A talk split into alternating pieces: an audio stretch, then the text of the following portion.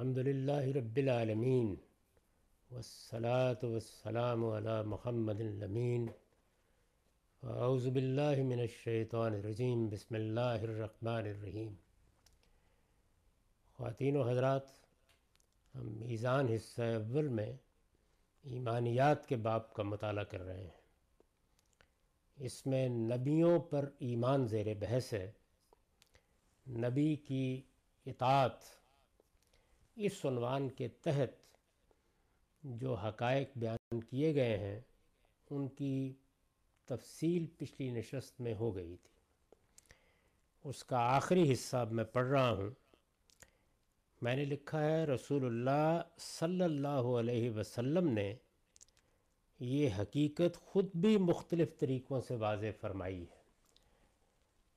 یہ حقیقت یعنی یہ اللہ تعالیٰ کا دیا ہوا منصب منصب نبوت، کس طرح اس بات کو مستلزم ہے کہ نبی کی اطاعت بھی پورے خلوص کے ساتھ اور جذبہ محبت کے ساتھ کی جائے۔ ایک روایت میں آپ کا یہ ارشاد نقل ہوا ہے کہ کسی شخص کا ایمان اس وقت تک متحقق نہیں ہو سکتا جب تک وہ مجھے اپنے باپ، بیٹوں اور دوسرے تمام لوگوں سے عزیز تر نہ رکھے۔ یہ عزیز تر نہ رکھے کا مطلب کیا ہے؟ کہ اگر کوئی ایسا مطالبہ سامنے آئے جس میں خدا کے پیغمبر نے ایک بات کہی ہو، خدا کے پیغمبر نے کسی چیز کو کرنے کی ہدایت کی ہو، اور انسان اس سے محض اس وجہ سے گریز کر لے کہ اس کے اپنے وجود کو اس سے خطرہ ہو یا اس کی اولاد کو اس سے خطرہ ہو، یا اس کے ماں باپ اس کو پسند نہ کرتے ہوں، یہ سب چیزیں جب ایک مطالبہ اس نوعیت کا سامنے آ جائے کہ جس میں ہر چیز قربان کر دینے کے لیے کہا جائے، یا پیغمبر کے حکم کے سامنے سر تسلیم کرنے کے لیے کہا جائے، تو پھر آدمی کو دریغ نہیں رکھنا چاہیے۔ سورہ حجرات میں مدینہ کے گرد و نواح سے آنے والے بدوی قبائل کے لوگوں کو خطاب کر کے بارگاہ رسالت کے جو آداب بتائے گئے ہیں، وہ نبی کے اس مرتبے کو ہر لحاظ سے واضح کر دیتے ہیں۔ یعنی نبی کا مرتبہ ایک مطاع کی حیثیت سے، ایک واجب الاطاعت ہستی کی حیثیت سے کیا ہے۔ اس کو سورہ حجرات میں اللہ تعالیٰ نے خود واضح کیا ہے۔ کسی ذاتی پسند ناپسند کو پیش نہیں کر رہے ہوتے۔ تو سورہ حجرات میں مدینہ کے گرد و نواح میں جو بدوی قبائل آباد تھے، انہیں آداب بتائے گئے ہیں۔ اور ان آداب کو جب ہم پڑھتے ہیں، تو ان سے یہ بھی واضح ہو جاتا ہے کہ نبی کا مرتبہ اللہ تعالیٰ کے نزدیک کیا ہے اور اس کے ماننے والوں کو اس کا کس حد تک لحاظ کرنا چاہیے۔ ارشاد ہوا ہے یا ایوہ الذین آمنوا لا تقدموا بین یدی اللہ و رسول واتقوا اللہ ان اللہ سمیع علیم یا ایوہ الذین آمنوا لا ترفعوا اسواتکم فوق صوت النبی ولا تجہروا له بالقول كجهر بعضكم لبعض ان تهبط اعمالكم وانتم لا تشعرون ان الذين يغضون اصواتهم عند رسول الله اولئک الذین امتحن اللہ قلوبهم للتقوى لهم مغفرت واجر نظیم۔ یہ ایک سے تین تک آیات ہیں سورہ حجرات کی۔ ان کا ترجمہ میں نے کیا ہے۔ ایمان والو، اللہ اور اس کے رسول کے آگے اپنی رائے کو مقدم نہ کرو اور اللہ سے ڈرتے رہو۔ بے شک اللہ سمیع و علیم ہے۔ ایمان والو، اپنی آواز کو پیغمبر کی آواز پر اونچا نہ ہونے دو اور نہ اس کو اس طرح آواز دے کر پکارو جس طرح آپس میں ایک دوسرے کو پکارتے ہو۔ ایسا نہ ہو کہ تمہارا کیا کرایا سب اکارت ہو جائے اور تمہیں احساس بھی نہ ہو۔ یاد رکھو، جو اللہ کے رسول کے آگے اپنی آوازیں پست رکھتے ہیں، وہی ہیں جن کے دلوں کو اللہ نے تقوی کی افزائش کے لیے منتخب کر لیا ہے۔ ان کے لیے مغفرت بھی ہے اور اجر عظیم بھی۔ یہ اللہ تعالیٰ کا اپنا ارشاد ہے۔ اور جس وقت بدوی قبائل نے آ کر بعض ناشائستہ اسالیب اختیار کیے، رسالت معاب صلی اللہ علیہ وسلم کی بارگاہ کے آداب کو بلوز نہیں رکھا، تو اللہ تعالیٰ نے یہ تنبیہ فرمائی اور اس طرح وضاحت کر دی کہ اللہ کے پیغمبر کا درجہ کیا ہے اور اسے کس طرح بات چیت میں بھی بات پوچھنے میں بھی، سوال کرنے میں بھی ہر لحاظ سے ملحوظ رکھنا چاہیے۔ استاذ امام لکھتے ہیں، یہ اس صحیح ادب کی تعلیم ہے جو رسول اللہ صلی اللہ علیہ وسلم کے معاملے میں ہر صاحب ایمان کو اختیار کرنا لازم ہے۔ یعنی جب ہم اللہ کے رسول پر ایمان لاتے ہیں تو یہ کسی حکیم، کسی دانا، کسی فلسفی، کسی لیڈر، کسی دانشور کی بات ماننا نہیں ہے، یہ اللہ کے پیغمبر کی بات سننا اور ماننا ہے۔ یہ اس صحیح ادب کی تعلیم ہے جو رسول اللہ صلی اللہ علیہ وسلم کے معاملے میں ہر صاحب ایمان کو اختیار کرنا لازم ہے۔ فرمایا کہ جو لوگ اللہ کے رسول کے آگے اپنی آوازیں پست رکھتے ہیں در حقیقت وہی لوگ ہیں جن کے دلوں کو اللہ تعالیٰ نے تقوی کی افزائش کے لیے منتخب فرمایا ہے۔ یعنی اللہ تعالیٰ اپنے ساتھ تعلق کی جب بنا دیکھ لیتے ہیں کہ دل میں پڑ گئی ہے، تو اس کا ظہور تقوی کی صورت میں ہوتا ہے۔ اور اس تقوی کی افزائش کا یعنی اس کو بڑھانے، اس کو نشو و نما دینے کا جب فیصلہ کرتے ہیں، تو وہ انہی دلوں کے بارے میں کرتے ہیں جن میں اللہ کی بھی سچی محبت اور معرفت ہوتی ہے اور اللہ کے رسول کی بھی۔ لفظ امتحانہ یہاں استفاع یا اس کے ہم معنی کسی لفظ پر متضمن ہے، جس سے یہ بات نکلتی ہے کہ اللہ تعالیٰ کے ہاں ہر دل تقوی کی تخم ریزی اور اس کی افزائش کے لیے موضوع نہیں ہوتا۔ یعنی اللہ تعالیٰ ہر دل کو یہ عزت نہیں بخشتے کہ اس میں تقوی کا بیج بویا جائے اور پھر اس بیج کو نشو و نما دے کے ایک درخت، ایک سمر بار درخت کی صورت دی جائے۔ یہ انہی دلوں کو عزت حاصل ہوتی ہے جن میں سچا ایمان ہوتا ہے، جن میں سچا ادب ہوتا ہے، جو اللہ کا مرتبہ بھی پہچانتے ہیں اور اللہ کے پیغمبر کا مرتبہ بھی پہچانتے ہیں۔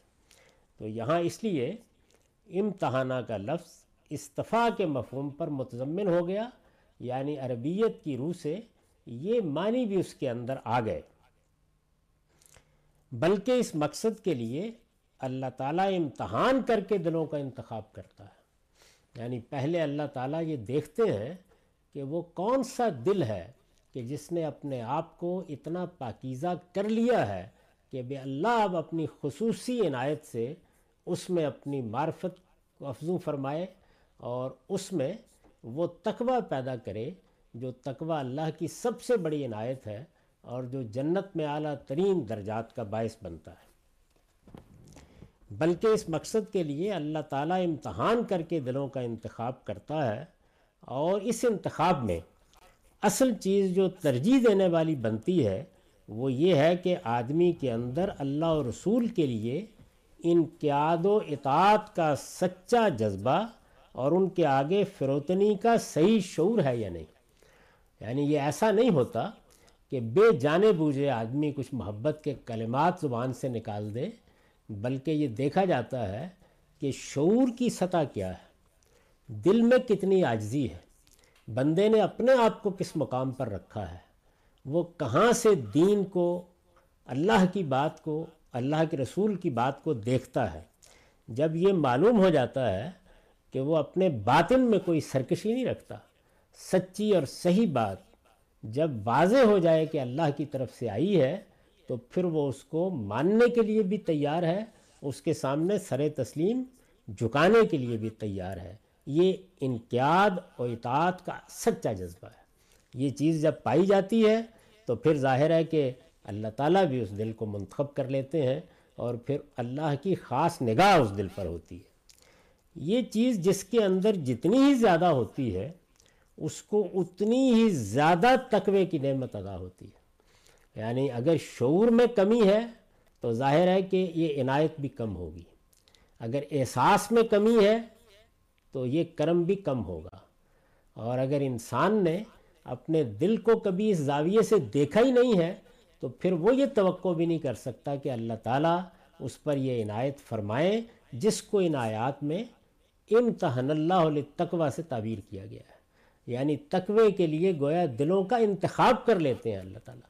یہ دیکھ لیتے ہیں کہ یہ میرا سچا بندہ ہے۔ اس نے مجھے بھی پورے شعور کے ساتھ مانا ہے، میرے پیغمبر کو بھی صحیح شعور کے ساتھ مانا ہے۔ اب یہ انقیاد کے لیے تیار ہے، اطاعت کے لیے تیار ہے، بات سننے کے لیے تیار ہے، ماننے کے لیے تیار ہے۔ سمینا و اطانہ کے مقام پر پہنچ گیا ہے تو پھر اللہ تعالیٰ اس دل میں تقوی کی افزائش فرماتے ہیں۔ یعنی اس کو بڑھاتے ہیں۔ جس طریقے سے انسان جب انحراف کا طریقہ اختیار کر لے، تو ایک وقت ایسا آتا ہے کہ وہ شیطان کے حوالے کر دیا جاتا ہے اور اس پہ دل پر مہر لگا دی جاتی ہے۔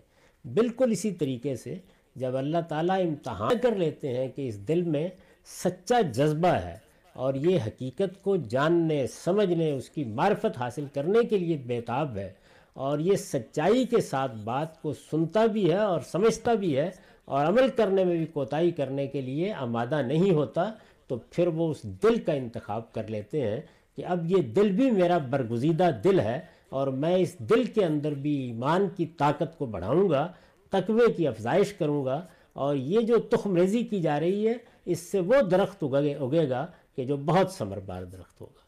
تو یہ بیان فرمایا یہ چیز جس کے اندر جتنی ہی زیادہ ہوتی ہے، اس کو اتنی ہی زیادہ تقوی کی نعمت عطا ہوتی ہے۔ اور جو لوگ جس درجے میں اس شعور سے آری ہوتے ہیں، وہ اتنے ہی تقوی سے بعید ہوتے ہیں۔ آواز بلند کرنے کا ذکر، یہ فرمایا نا کہ پیغمبر کی بارگاہ میں اپنی آواز نہ بلند کرو، اندیشہ ہے کہ اس سے تمہارے تمام اعمال اکارت ہو جائیں گے۔ آواز بلند کرنے کا ذکر، جیسا کہ ہم نے اشارہ کیا انسان کے باطن کے ایک مخبر کی حیثیت سے ہوا ہے۔ یعنی اصل میں بظاہر تو آواز بلند ہوتی ہے، لیکن اس کا مطلب کیا؟ اس کا مطلب یہ ہے کہ دل میں جو احترام، جو عزت، جو شعوری انقیاد کا جذبہ ہونا چاہیے، اس میں کمی ہے۔ یعنی وہ اس کا ظاہر ہے۔ آواز بلند کرنے کا ذکر جیسا کہ ہم نے اشارہ کیا، انسان کے باطن کے ایک مخبر کی حیثیت سے ہوا ہے۔ یعنی گویا آواز کا بلند کرنا اندر کی خبر دے رہا ہے۔ وہ بتا رہا ہے کہ اندر کیا چیز ہے۔ جو شخص کسی کی آواز پر اپنی آواز بلند رکھنے کی کوشش کرتا ہے، اس کا یہ عمل شہادت دیتا ہے کہ وہ اپنے آپ کو اس سے اونچا خیال کرتا ہے۔ یہ چیز اقتصاب فیض کی راہ بالکل بند کر دیتی ہے۔ اگر استاد کے آگے کسی شاگرد کا یہ طرز عمل ہو تو وہ اس کے فیض سے محروم رہتا ہے۔ اسی طرح اگر اللہ کے رسول کے آگے کسی نے یہ روش اختیار کی، تو وہ صرف رسول ہی کے فیض سے نہیں، بلکہ اللہ تعالیٰ کی توفیق سے بھی محروم ہو جائے گا۔ اس لیے کہ رسول اللہ تعالیٰ کا نمائندہ ہوتا ہے۔ یہ نبی کی اطاعت سے متعلق قرآن مجید کا نقطۂ نظر ہے۔ یعنی اس میں یہ بتایا گیا ہے کہ جس کو اللہ کا نبی مان کر اس کے ہاتھ پر اسلام کی بیعت کی جاتی ہے، اس کو قبول کیا جاتا ہے، تو اس کے ساتھ اس پہلو سے ہمارے تعلق کی نوعیت کیا ہونی چاہیے؟ یعنی اطاعت، انقیاد، اتباع، محبت کے سچے جذبے کے ساتھ۔ یہ وہ چیز ہے کہ جس کو یہاں خاص طور پر نمایاں کیا ہے، خاص طور پر واضح کیا ہے کہ ایک بندہ مومن کو اللہ کے ساتھ اس کے بعد اب نبی کی شفاعت کا عنوان ہے۔ نبی کا اصلی فریضہ انذار و بشارت ہے۔ یعنی اللہ کے جو پیغمبر اس دنیا میں مبوس ہوتے ہیں، معاف کیجیے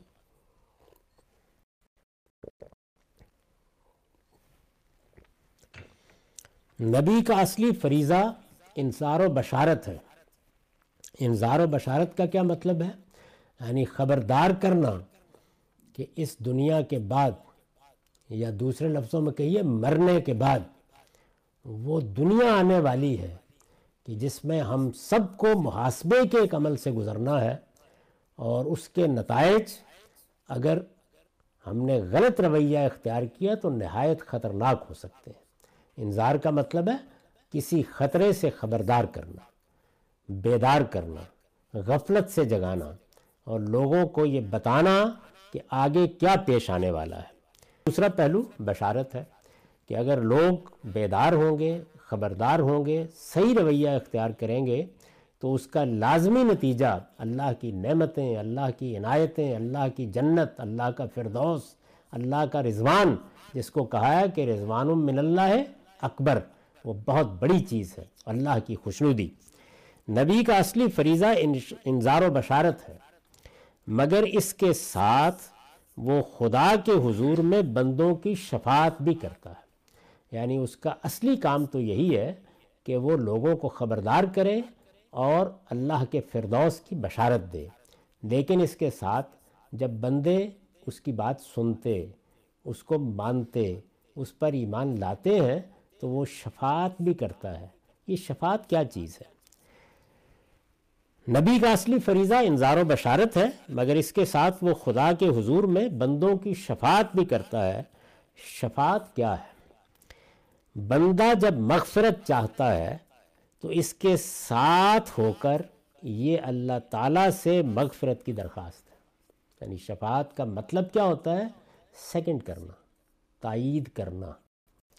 ہمارے ہاں یہ لفظ تو رائج ہو گیا لیکن لوگ نہیں جانتے کہ اس کا صحیح مفہوم کیا ہے۔ اس کو میں نے بیان کیا ہے کہ بندہ جب مغفرت چاہتا ہے تو پہلی بات کیا ہوئی؟ کہ مجھ سے غلطی ہوئی ہے، مجھ سے گناہ ہوا ہے، میں نے نافرمانی کی ہے، میرے اندر کوئی عزم حلال ہے، میں اپنی جان پر کوئی ظلم ڈھا بیٹھا ہوں۔ اب مجھے مغفرت کی خواہش ہے۔ یعنی یہ بات کہ اللہ بخش دے میری اس غلطی سے درگزر فرمائے۔ مجھے معاف کر دیں۔ بندہ جب مغفرت چاہتا ہے، تو دیکھیے اس ایک جملے میں کیا چیزیں بیان ہوئیں۔ یعنی غلطی کا احساس بھی پیدا ہو گیا۔ غلطی پر ندامت بھی پیدا ہوئی۔ میں نے توبہ استغفار کا فیصلہ بھی کر لیا۔ یہ سب بندے کی طرف سے ہونا چاہیے۔ بندہ جب مغفرت چاہتا ہے، تو اس کے ساتھ ہو کر یعنی یہ ساری چیزیں پہلے بندے کے اندر ہونی چاہیے۔ تو خدا کا پیغمبر اس کی اس خواہش کے ساتھ شامل ہو کر اللہ تعالیٰ سے مغفرت کی درخواست کرتا ہے۔ یعنی میری طرف سے کیا ہونا ہے؟ اپنے گناہ کا اعتراف، اپنی غلطی کا اقرار، اس بات کا احساس کہ میں نے اپنے رب کی نافرمانی کی ہے، مجھے اب اس سے بخشش طلب کرنی ہے۔ تو مغفرت چاہنا، بخشش طلب کرنا، اللہ کی بارگاہ میں اپنے آپ کو پیش کرنا، یہ عمل بندے کی طرف سے ہونا چاہیے۔ جب بندے کی طرف سے یہ عمل ہوگا تو پیغمبر گویا اس کی تائید فرمائے گا کہ یہ، اے پروردگار، تیرا بندہ ہے، یہ گناہ کر کے تیری بارگاہ میں آ گیا ہے، یہ مغفرت چاہ رہا ہے، یہ استغفار کر رہا ہے، یہ بخشش کا امیدوار ہے۔ میں بھی یہ کہتا ہوں کہ آپ اس کو معاف فرما دیں۔ اس کو شفاعت کہتے ہیں۔ یعنی شفاعت کا مطلب یہ ہے۔ بندہ جب مغفرت چاہتا ہے تو اس کے ساتھ ہو کر اللہ سے مغفرت کی درخواست ہے۔ شفاعت کا اصل مفہوم یہی ہے۔ یعنی شفاعت کا لفظ، لفظی اعتبار سے یہی مطلب رکھتا ہے۔ اس کا مطلب ہے کہ جس نے ایک بات کی، اس بات کو دوہرا کر دیا جائے۔ اس بات کی تائید کر دی جائے۔ شفاعت کا اصل مفہوم یہی ہے، لہٰذا بندے کی طرف سے توبہ و استغفار کے بغیر اس کا کوئی تصور نہیں۔ یعنی جس شفاعت کا ذکر قرآن مجید میں ہوا ہے، جس کا ذکر صحیح روایتوں میں ہوا ہے، اس شفاعت کا مطلب یہ ہے کہ ادھر سے توبہ و استغفار ہو، ادھر سے پیغمبر کی تائید ہو۔ دونوں چیزوں کو اکٹھا ہونا چاہیے۔ شفاعت کرنے والا، استغفار میں فرد ثانی یعنی فرد اول کون ہے؟ وہ جس سے گناہ ہوا، اس سے غلطی ہوئی، جو بخشش کا طلبگار ہو کر آ گیا ہے، وہ فرد اول ہے۔ اور شفاعت کرنے والا، اس استغفار کے یعنی مغفرت چاہنے کے، بخشش چاہنے کے عمل میں فرد ثانی ہے۔ وہ دوسرا فرد ہے۔ اور مغفرت چاہنے والے کی زبان ہوتا ہے۔ یوں سمجھ لیجیے کہ میں نے بھی اپنے ٹوٹے پھوٹے الفاظ میں درخواست پیش کر دی ہے اور پیغمبر بھی گویا اپنے کمال فیض کے ساتھ میرے ساتھ ہو گیا ہے۔ یعنی یہ دونوں چیزیں اکٹھی ہونی چاہیے۔ مغفرت کرنے والے کی زبان ہوتا ہے اور دعاؤں مناجات اور خضوع و تزلل میں اس کا وسیلہ بن جاتا ہے۔ یعنی یہ بات کہ دعا کون کر رہا ہے؟ میں. مناجات کون کر رہا ہے؟ میں. خضوع. یعنی اللہ کے سامنے جھک جانے کا احساس کس کے اندر پیدا ہوا ہے؟ بندے میں. تزلل کے ساتھ اپنی پیشانی کس نے زمین پر رکھی ہے؟ بندے نے. اس کے ساتھ پیغمبر وسیلہ بن گیا. یعنی ایک پہلو میرا، میری طرف سے ہے، دوسرا پیغمبر کی طرف سے ہے. ارشاد فرمایا ہے، اب دیکھیے قرآن مجید کے نے اس کو کیسے بیان کیا ہے؟ یہ سورہ منافقون کی پانچویں آیت ہے۔ وَإِذَا قِيلَ لَهُمْ تَعَالَوْ يَسْتَغْفِرْ لَكُمْ رَسُولُ اللَّهِ لَوُّ رُؤُوسَهُمْ وَرَأَيْتَهُمْ يَسُدُّونَ وَهُمْ مُسْتَكْبِرُونَ۔ ہے کہ جب ان سے کہا جاتا ہے کہ آؤ، اللہ کا رسول تمہارے لیے مغفرت کی دعا کرے، تو سر مٹکاتے ہیں اور تم ان کو دیکھتے ہو کہ بڑے غرور کے ساتھ اراض کر لیتے یعنی یہ ہے وہ رویہ جس کے بعد پیغمبر کا ہاتھ اٹھانا بھی بے معنی ہو جاتا ہے۔ اگر بندے کی طرف سے جذبہ موجود ہے، وہ اللہ کی بارگاہ میں درخواست پیش کرنے آ گیا ہے، تو اب تائید میں جو کچھ کہا جائے گا، اس کو عربی زبان میں یا قرآن کی تعبیر میں شفاعت کہتے ہیں۔ اس کا پہلا موقع یعنی یہ تمہید یہاں سے اٹھی کہ نبی اس کے لیے مبوس ہوا کہ وہ انذار و بشارت کرے گا۔ اس کے انذار و بشارت کے نتیجے میں کچھ لوگ اس پر ایمان لائیں گے۔ ان ایمان لانے والوں کے لیے ایک پہلا موقع آتا ہے، پھر آگے مواقع آتے ہیں۔ یعنی شفاعت کا موقع کہاں سے پیدا ہوتا ہے؟ اس کا پہلا موقع اس وقت آتا ہے جب بندہ ایمان لاتا ہے۔ یعنی ایک بندہ اللہ کے رسول کی بارگاہ میں آ گیا، اس نے اپنے آپ کو پیش کر دیا۔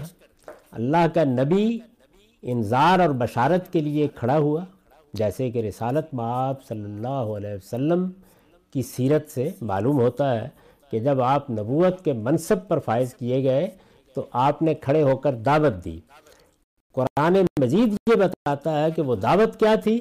یعنی آپ قرآن پڑھ کر سناتے تھے، جس میں انذار ہے، جس میں بشارت ہے۔ قرآن نذیر للعالمین ہے۔ تو جس وقت یہ دعوت پیش کی گئی، تو اب ظاہر ہے کہ اس کا رد عمل یا تو یہ ہوگا کہ لوگ نہیں مانیں گے، انکار کر دیں گے، اور یا کچھ لوگوں کو توفیق حاصل ہوگی، وہ ایمان لے آئیں گے۔ جیسے کہ مکے میں لوگ ایمان لاتے رہے، مدینہ میں بھی لاتے رہے۔ اس کا پہلا موقع اس وقت آتا ہے جب بندہ ایمان لاتا ہے اور نبی اس کے لیے استغفار کرتا ہے۔ یعنی بندہ ایمان لے آیا اب ایمان لایا ہے وہ بیس سال کی عمر میں، چالیس سال کی عمر میں، بڑھاپے میں، اس سے پہلے گناہ ہو چکے ہیں، غلطیاں ہو چکی ہیں، یہ سب ہو چکا ہے۔ تو اس موقع کے اوپر ایمان لانے والا گویا اللہ کی طرف رجوع کر رہا ہوتا ہے۔ ایک غیر معمولی توبہ، استغفار کا موقع پیدا ہوتا ہے۔ اس کے ساتھ اللہ سے استغفار کرتا ہے۔ یہ پہلی شفاعت ہوتی ہے۔ چنانچہ یہی وجہ ہے۔ معاف کیجیے۔ کہ رسول اللہ صلی اللہ علیہ وسلم کے پاس جب لوگ آتے تھے اور ایمان لاتے تھے، آپ کے ہاتھ پر اسلام کی بیعت کرتے تھے، تو یہ بشارت بھی ساتھ ہی انہیں حاصل ہو جاتی تھی کہ اب پیچھے کے سب گناہ معاف ہوئے۔ تو اس موقع پر ایک طرف بندہ ہے، ایک طرف بندے کا پروردگار ہے بندہ ایمان لا رہا ہے تو گویا اپنی پچھلی پوری زندگی پر حرف تنصیف پھیر رہا ہے یعنی اس کا خاتمہ کر رہا ہے۔ اور توبہ استغفار کے جذبے سے آیا ہے تو اب پیغمبر بھی اس کے لیے استغفار کرے گا۔ یہ پیغمبر کی سفارش کا یا اس کی شفاعت کا پہلا موقع ہے۔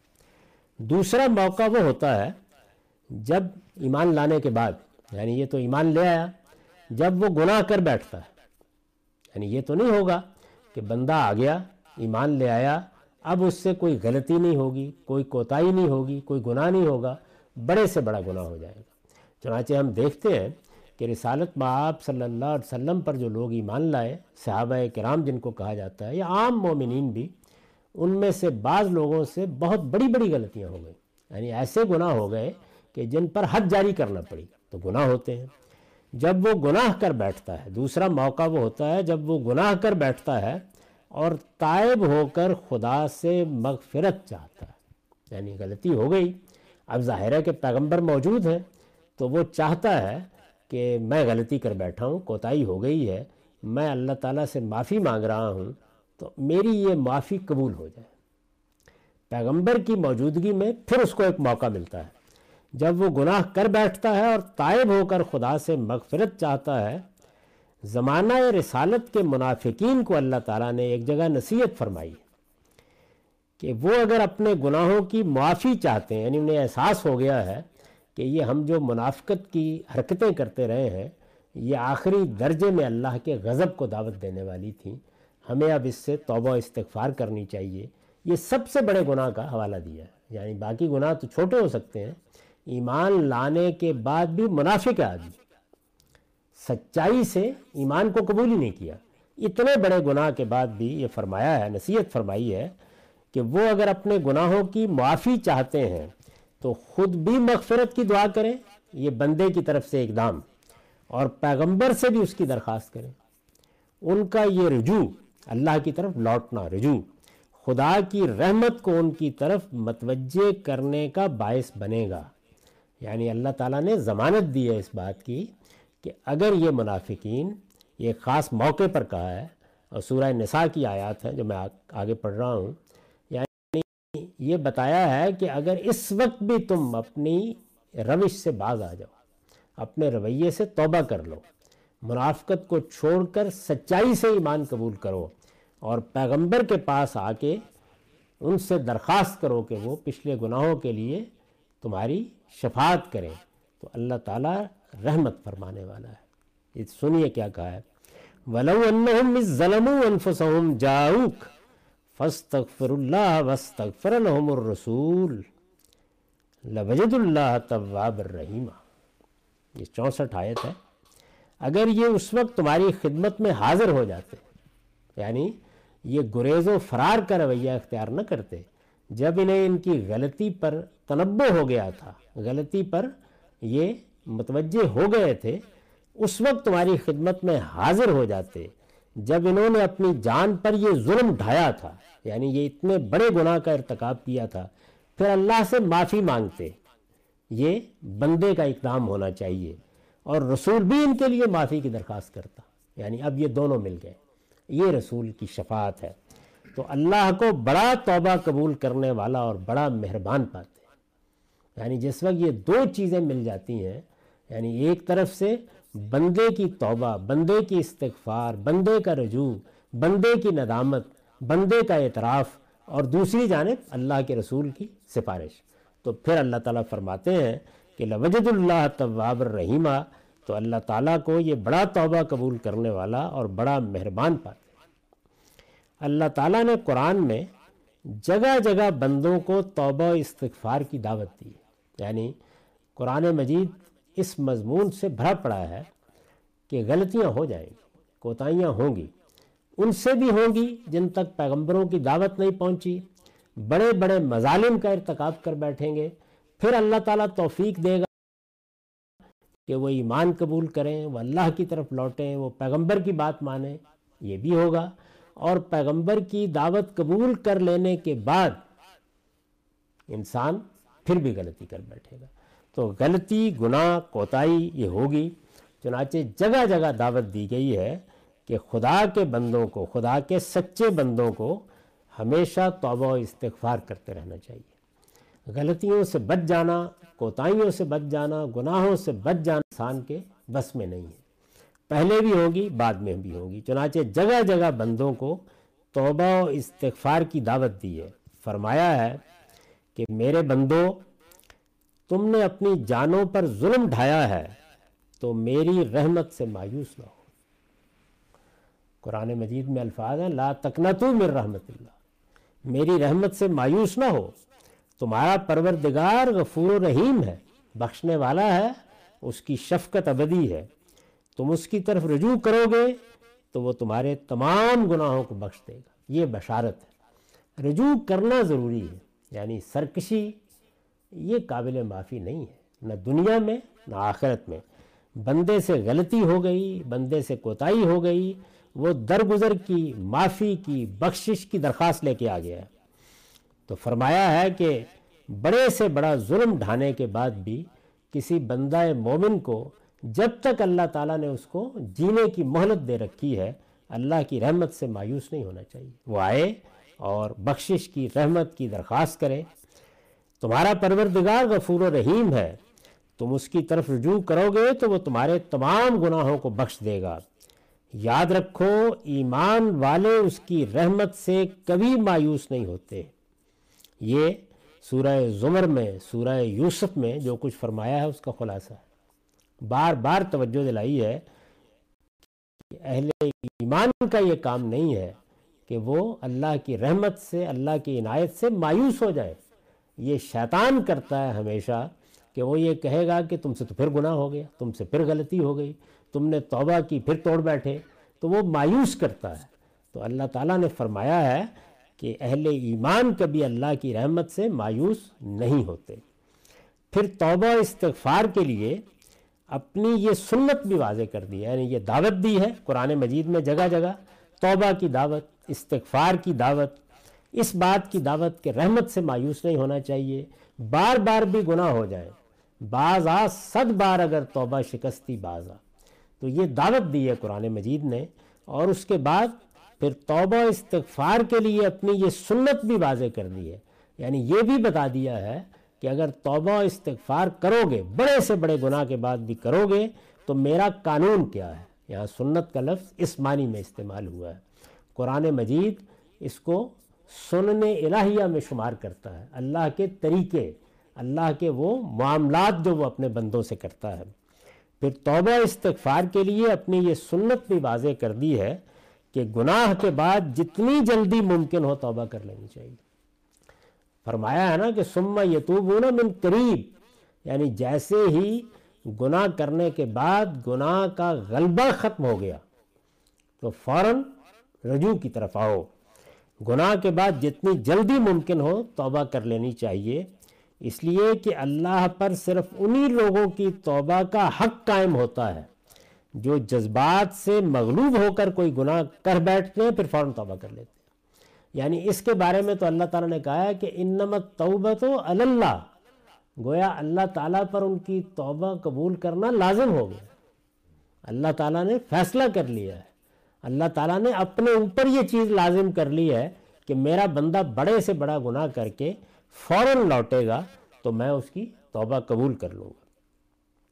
اس لیے کہ اللہ پر صرف انہی لوگوں کی توبہ کا حق قائم ہوتا ہے جو جذبات سے مغلوب ہو کر کوئی گناہ کر بیٹھتے ہیں، پھر فوراً توبہ کر لیتے ہیں۔ ان لوگوں کی توبہ اللہ کے نزدیک کوئی توبہ نہیں، جو زندگی بر گناہوں میں ڈوبے رہتے ہیں اور جب دیکھتے ہیں کہ موت سر پر آن کھڑی ہوئی ہے، تو توبہ کا وظیفہ پڑھنے لگتے ہیں۔ تو اللہ تعالیٰ نے سورہ نساء میں یہ بات واضح کر دی ہے کہ وہ کون لوگ ہیں؟ جن کی توبہ کو قبول کرنا اللہ نے اپنے لیے لازم کر رکھا ہے۔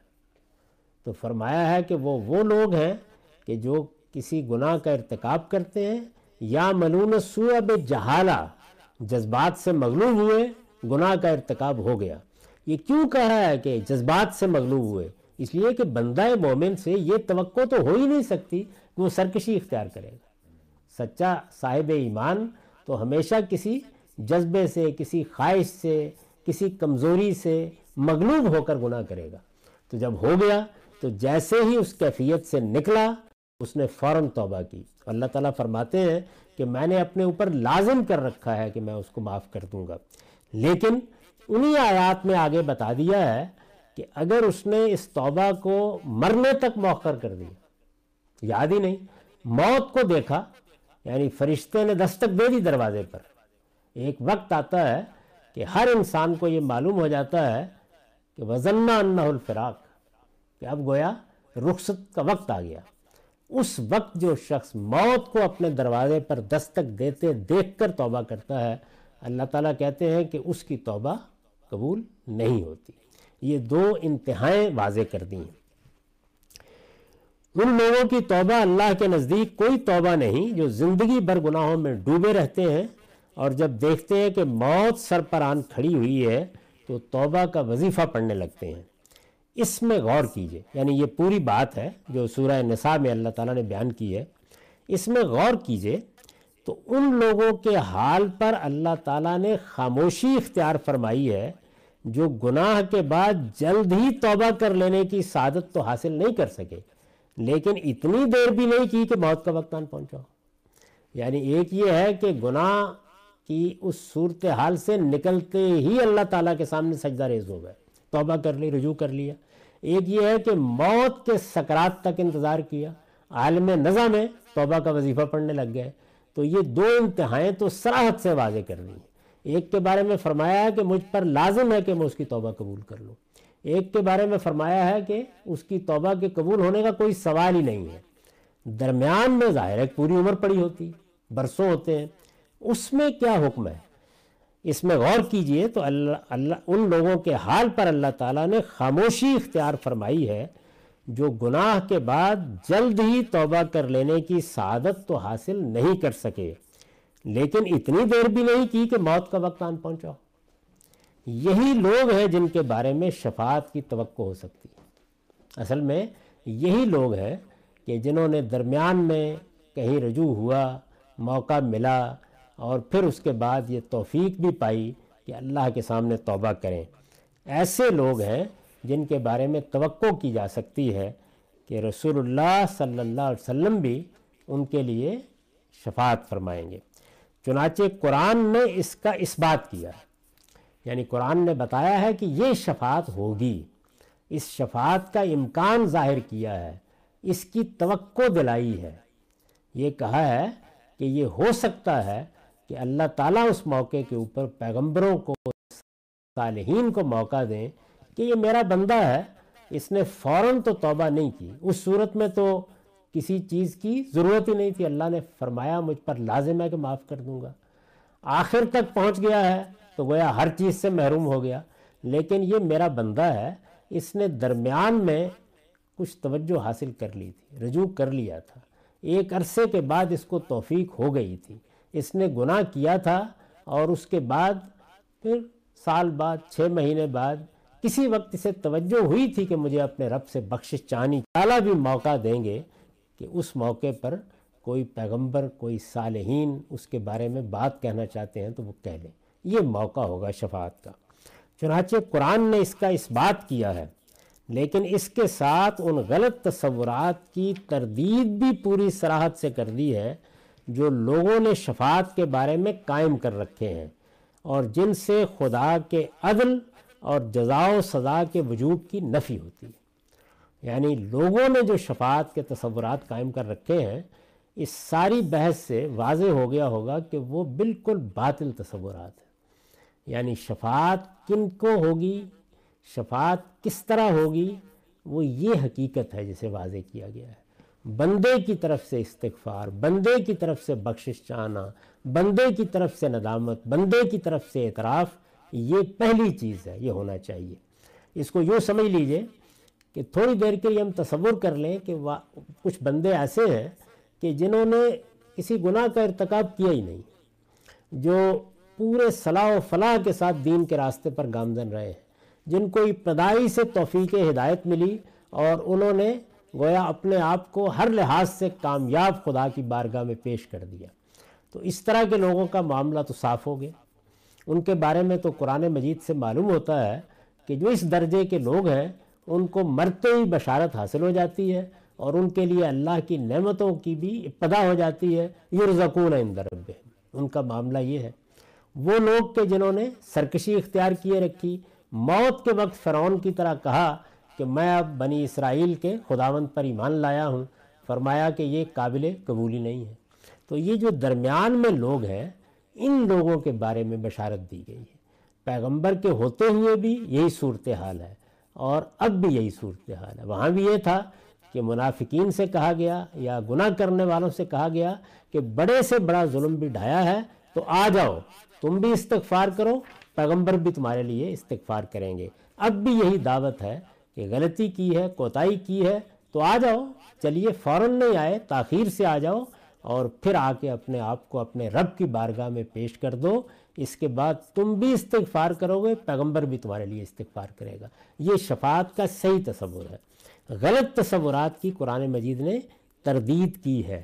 وہ کس کس پہلو سے تردید کی ہے اور کیا بتایا ہے آگے شفاعت کے بارے میں، اسے ہم اگلی نشست میں دیکھیں گے۔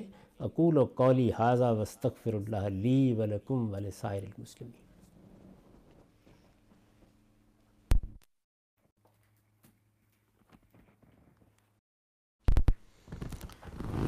میں سوالات کے لیے حاضر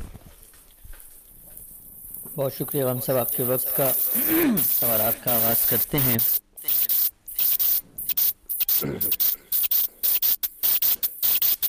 علمی آنسر کی کل افسان کی بڑی ہوئی پر نمائندہ علماء نے پریس کانفرنس کی ہے اور اس پریس کانفرنس کو آپ نے دیکھا ہوگا، مجھے بیان کرنے کی ضرورت نہیں ہے۔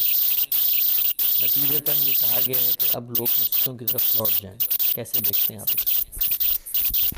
مجھے تو پہلے دن سے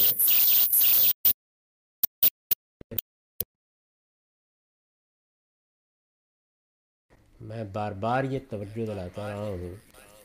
کہ اگر تو قرآن مجید میں کہیں یہ لکھا ہوا ہے، یہ سنت قائم کی گئی ہے میں رسالت معاذ صلی اللہ علیہ وسلم نے کسی موقع پر یہ فرمایا ہے کہ جو بھی ہو جائے، لوگوں کی زندگی سے خطرہ ہو تو میں مسجد میں جانا ہے یا کا احتمام یا حج کرنا ہے عمرہ کرنا ہے گویا یہ بتا دیا گیا ہے۔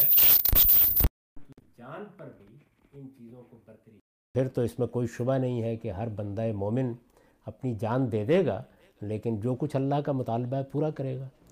میں نے کہ کوئی چیز نہیں، بلکہ اللہ نے اپنی عبادات کے بارے میں یہ تعلیم دی ہے کہ اس میں اگر تحمل سے زیادہ مشقت بھی ہو جائے تو آپ دوسری صورت کی طرف چلے جائیں۔ اور وہ دوسری صورتیں بھی بیان کر دی۔ یعنی کہیں وضو کے مقابلے میں تیمم کی اجازت دے دی ہے، کہیں نماز جمع کرنے کی اجازت دے دی ہے، کہیں کثر کرنے کی اجازت دے دی ہے، کہیں رجالن و رکبانہ پیدل چلتے ہوئے سواری پر بیٹھے ہوئے پڑھنے کی اجازت دے دی ہے۔ پورے دین کو اگر آپ دیکھیں تو اس میں عبادات سے متعلق یہ اصول قائم کیا گیا ہے اور اس کو خود قرآن نے بیان کیا ہے کہ اللہ تعالیٰ عبادات میں یسر چاہتے ہیں، آسانی چاہتے ہیں، وہ اپنے بندوں کو کسی مشکل میں مبتلا نہیں کرنا چاہتے۔ تو اگر تو اللہ تعالیٰ نے قرآن مجید میں یا اس کے پیغمبر نے کسی موقع پر یہ فرمایا ہے کہ آپ انجام دینی ہے تو سر تسلیم خم، لیکن اگر ایسا نہیں ہے تو پھر ہمارا فرض تھا کہ جب انسانی زندگی کے لیے خطرات پر تنبی کی گئی تو ہم ماہرین طب کے معاملہ حوالے کر دیتے۔ میں تو پہلے دن سے یہ کہہ رہا ہوں کہ اس میں مجھے یا آپ کو کوئی رائے ہی نہیں دینی۔ دیکھیے، میں ایک عام مسلمان کی حیثیت سے روزہ رکھتا ہوں۔ فرض روزہ، نفل روزے بھی رکھنا ہوتے ہیں۔ ایک طبیب مجھ سے یہ کہتا ہے کہ زندگی کو خطرہ ہے۔ اس کے بعد مجھے روزہ نہیں رکھنا۔ اس کی متبادل صورتیں بتا دی گئی ہیں۔ کیا کرنا ہے؟ زندگی کو خطرہ ہے۔ یعنی یہ تو آخری صورت ہے۔ یہ معلوم ہے کہ روزہ دوسرے دنوں میں مؤخر کرنے کی اجازت دی گئی ہے۔ ایک مسافر کو بھی۔ ایک عام مرض میں مبتلا اس وقت صورتحال یہ ہے کہ دنیا بھر میں یہ بات مان لی گئی ہے کہ انسانی جان کو نہ صرف یہ کہ میں اگر ارتکاب کرتا ہوں تو مجھے خطرہ ہے، بلکہ مجھ سے دوسروں کو بھی خطرہ ہے۔ تو جب یہ صورت پیدا ہو جائے تو اس کے بعد تو کوئی وجہ ہی نہیں تھی اس بات کی کہ جس طرح دنیا بھر کے اہل علم نے اور دنیا بھر کی حکومتوں نے فیصلہ کیا ہے ہمارے ہاں بھی پوری طرح یہ فیصلہ کیا جاتا، اس پر سب عمل کرتے۔ بلکہ میری تو یہ آرزو تھی کہ علماء اس میں رہنمائی کر رہے ہوتے، وہ سب سے آگے ہوتے۔ لیکن پے در پے جس طرح کے معاملات ہوئے، جس طرح کے بیانات دیے گئے، علماء کے زیر اثر، لوگوں نے جس طرح کی چیزیں لکھیں اس کے بعد میں اس کے سوا کیا کہہ سکتا ہوں؟ یہ بھی واضح ہو گیا کہ ہماری قوم میں کتنی بڑی اکثریت کس طرح کی جہالتوں میں مبتلا ہے۔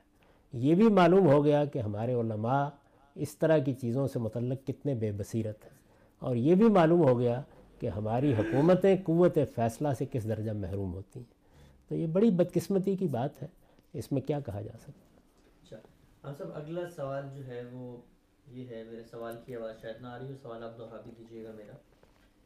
کل ایک صاحب علم کی طرف سے تبصرہ آیا تھا جو داڑھی کے متعلق بہت تفصیلی آپ نے گفتگو کی۔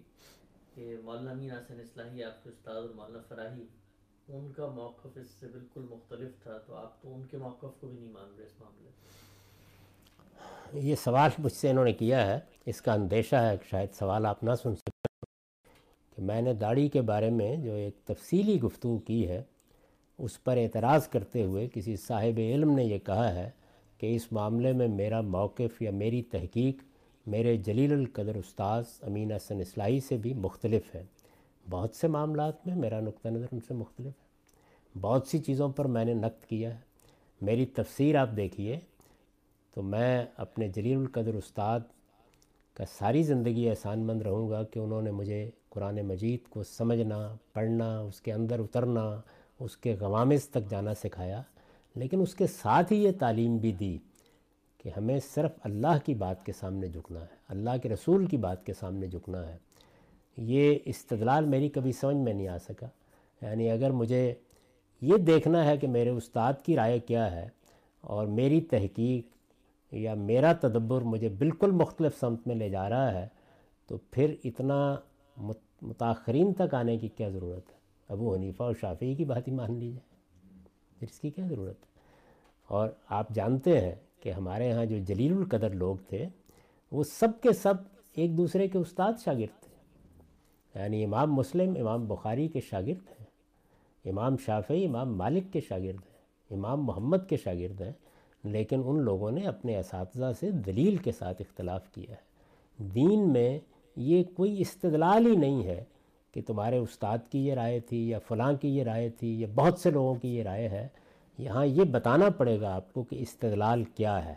تو میں نے بڑی تفصیل کے ساتھ یہ بتایا ہے کہ لوگوں کی غلطی کی وجہ کیا بنی ہے۔ یعنی دو چیزوں کو انہوں نے دیکھا نہیں۔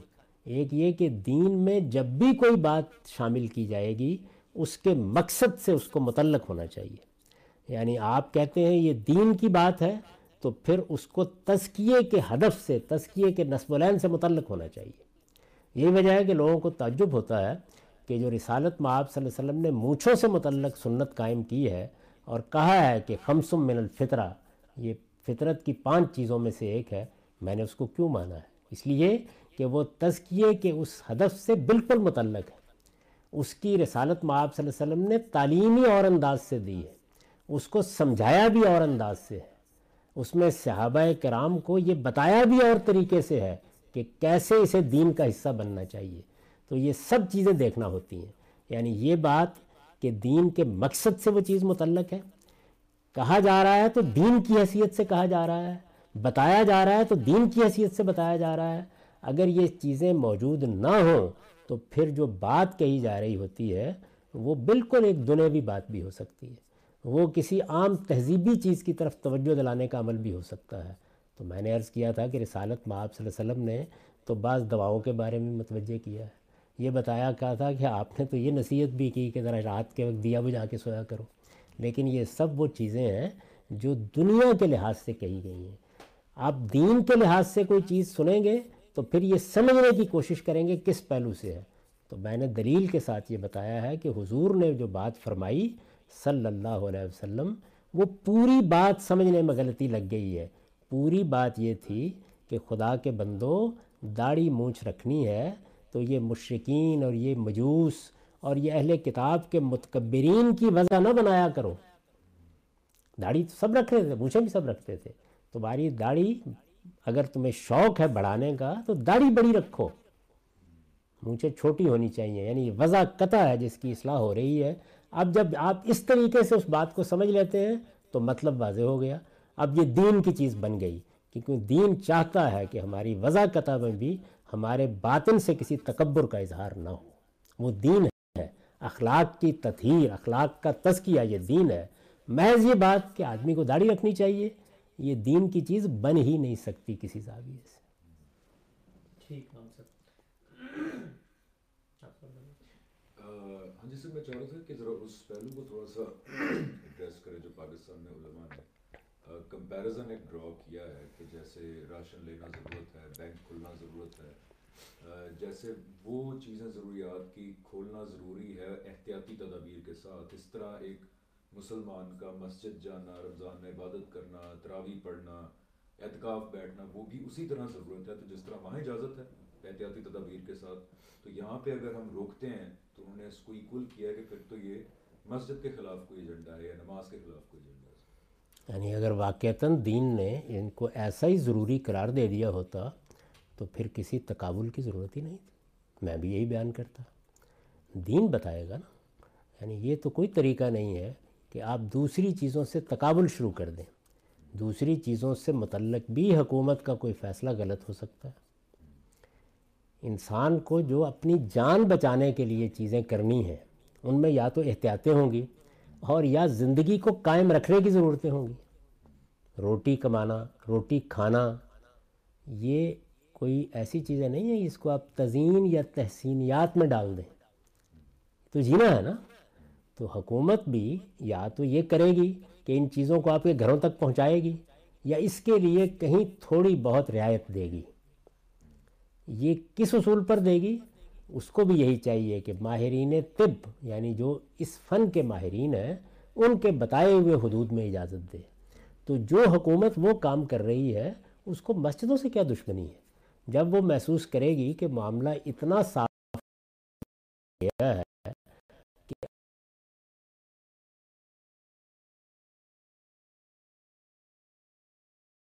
اس چیز کو اللہ نے اپنے دین میں یہ حیثیت دی ہے۔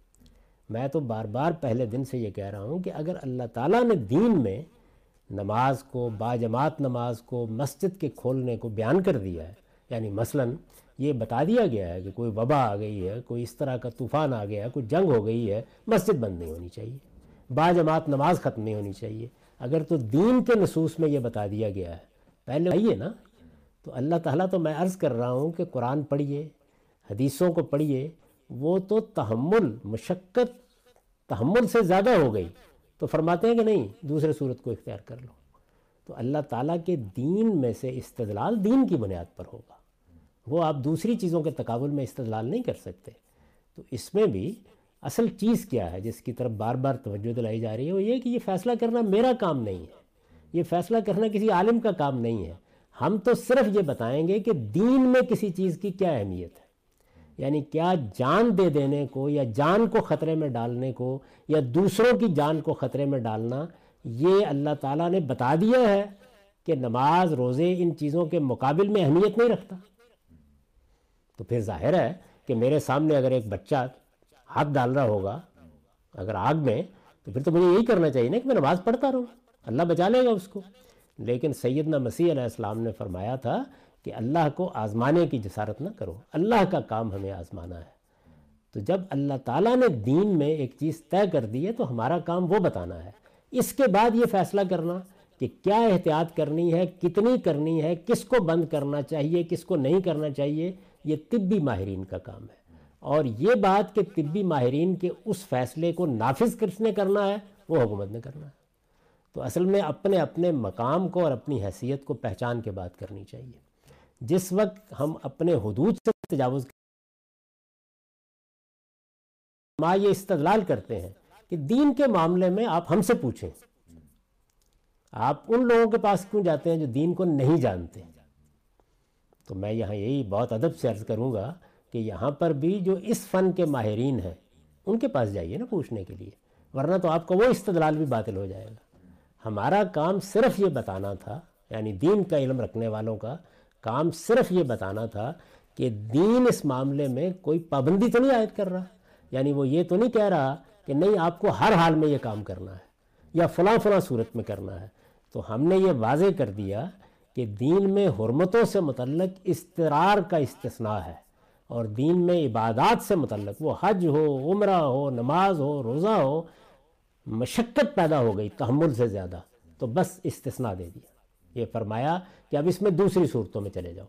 اگلے دنوں میں روزے رکھ لو، اس طرح سے نماز پڑھ لو، اس طرح سے تیمم کر لو، یہ سب باتیں خود اللہ تعالیٰ نے بیان فرمائی ہیں۔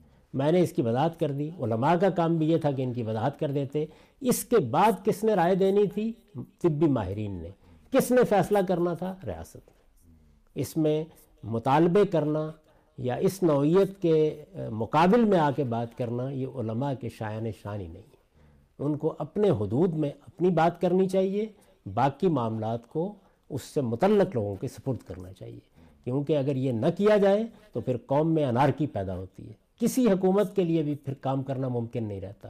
بدقسمتی سے ہم پہلے بھی ایسا نظام بنائے ہوئے ہیں جس میں ہماری حکومتیں کچھ بھی نہیں کر سکتی۔ اور اگر مذہبی لوگ بھی اس قوت کے ساتھ سامنے آ جائیں گے تو وہ کیا اقدام کریں گے اور کیا کر سکیں گے؟ اس کے لیے یہ استدلال کوئی استدلال ہی نہیں ہے کہ فلاں چیز کھول دی گئی، آپ اس پر بھی تنقید کر سکتے ہیں کھولنی ٹھیک ہے یا نہیں ٹھیک ہے۔ توجہ دلائیے۔ لیکن یہ مقابل میں دین کو کھڑا کرنے کی کیا وجہ ہے؟ دین اپنے استدلال پر اپنی بات کہے گا۔ ہم سے زکوٰۃ سے متعلق دو سوال ہیں۔ ایک یہ کہ یہ مغربی ممالک میں، سوال میرا دہرا بھی دیجیے گا۔ مغربی ممالک میں لوگ مارڈگیج پہ گھر لیتے ہیں اور پھر کرائے پہ دے دیتے ہیں، تو کرائے کی آمدن کو ہم پروڈکشن کہتے ہیں، اس پہ دس فیصد زکوٰۃ کا اطلاق کرتے ہیں، تو اس صورت میں کیا ہوگا کہ مارڈگیج بھی ادا کرنا ہے اور دوسرا کہ نصاب جو ہے ساڑھے سات تولے، اگر وہ پہنچ گیا ہے تو اب لازم ہے کہ زکوٰۃ ادا کی جائے یعنی یہ کیا ہو سکتا ہے کہ کوئی شخص سے کہے کہ ساڑھے سات تولے سے زائد میرے پاس آٹھ تولے ہیں، تو اب میں صرف آدھے تولے پہ زکوٰۃ دوں گا، باقی تو اصل میں حد نصاب۔ نہیں، دوسرے سوال کا جواب تو یہ ہے کہ جو نصاب ہوتا ہے ہمارے ہاں جو دین میں نصاب مقرر کیا گیا ہے، وہ مستثنا ہے۔ اس سے اوپر آپ جیسے ہی جائیں گے تو پھر جو کچھ آپ کے پاس ہے، سب پر زکوٰۃ عائد ہو جائے گی۔ یعنی یوں نہیں ہے کہ آٹھ تولے ہے تو اب آپ کو ساڑھے سات تولے نکال کے آدھے تولے پر زکوٰۃ دینی ہے، وہ آٹھ تولے ہی پر زکوٰۃ عائد ہوگی۔ یہ تو دوسرے سوال کا جواب ہے۔ جہاں تک آپ کی پہلی بات کا تعلق ہے کہ مارٹگیج میں آپ نے کچھ ادا کرنا ہوتا ہے۔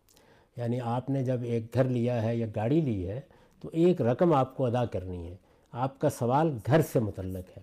ایک گھر کو آپ کرائے پر بھی دے دیتے ہیں۔ تو مارٹ گیج کی ادائیگی کے لیے جو قسط مقرر ہے، اس کو نکال کے جو کرایہ آپ کے پاس بچے گا، اس پر دس فیصد زکوٰۃ عائد ہوگی ٹھیک اچھا اس میں عام طور پہ جو گھر لوگوں نے کرائے پہ دیے ہوئے ہوتے ہیں، وہ ظاہری بات ہے، وہ آمدن، ان کی آمدن کا حصہ بن کے اس پہ وہ انکم ٹیکس بھی دے رہے ہوتے ہیں، تو وہ ٹیکس بھی منہا کر سکتے ہیں۔ وہ تو میں نے اصولی بات عرض کر دی ہے کہ چونکہ اللہ تعالیٰ نے یہ پابندی لگا دی ہے حکومتوں پر کہ وہ زکوٰۃ سے زائد ایک پائی بھی نہیں لے سکتی۔ تو اب جب حکومتیں اللہ کے اس حکم پر عمل نہیں کرتی وہ ٹیکس لے رہی ہیں، تو آپ اپنی زکوٰۃ کا حساب کریں۔ اور پھر اس کو اپنے ٹیکس میں منہا کر لیں۔ یعنی مثال کے طور پر اگر ٹیکس میں آپ سے دس ہزار روپیہ لے لیا گیا ہے آپ کی زکوٰۃ آٹھ ہزار بنتی ہے تو ادا ہو گئی۔ اور اگر زکوٰۃ بارہ بنتی ہے تو دو ہزار آپ کو ادا کرنے یہ سوال ہے ہم سب کے قرآن مجید میں زنجبیل اور سلسبیل جیسے عجمی الفاظ کیوں استعمال ہوئے؟ اس لیے کہ وہ عربی زبان کا حصہ بن چکے تھے۔ ہر زبان بہت سے دوسری زبانوں کے الفاظ کو اپنا حصہ بنا لیتی ہے۔ تو عربی زبان بھی اسی طریقے سے فارسی کے بعض الفاظ کو، اسی طرح دوسری زبانوں کے الفاظ کو اپنا حصہ بنا چکی تھی۔ یہ جبریل کیا ہے؟ یہ میکائیل کیا ہے؟ یہ اسرائیل کیا ہے؟ یہ سب کے سب دوسری زبانوں کے الفاظ ہیں۔ تو اس وجہ سے عربی زبان میں بھی صدیوں کے تعمل سے دوسری بہت سی زبانوں کے الفاظ فصیح زبان کا حصہ بن چکے تھے۔ وہ عربی مبین ہو چکے تھے۔ تو اس لیے انہی کو استعمال کیا جائے گا۔ ٹھیک ہے سر بہت بہت شکریہ۔ ہم خاتمہ کرتے ہیں۔ کول کو لہٰذا وسط اللہ علیہ ولکم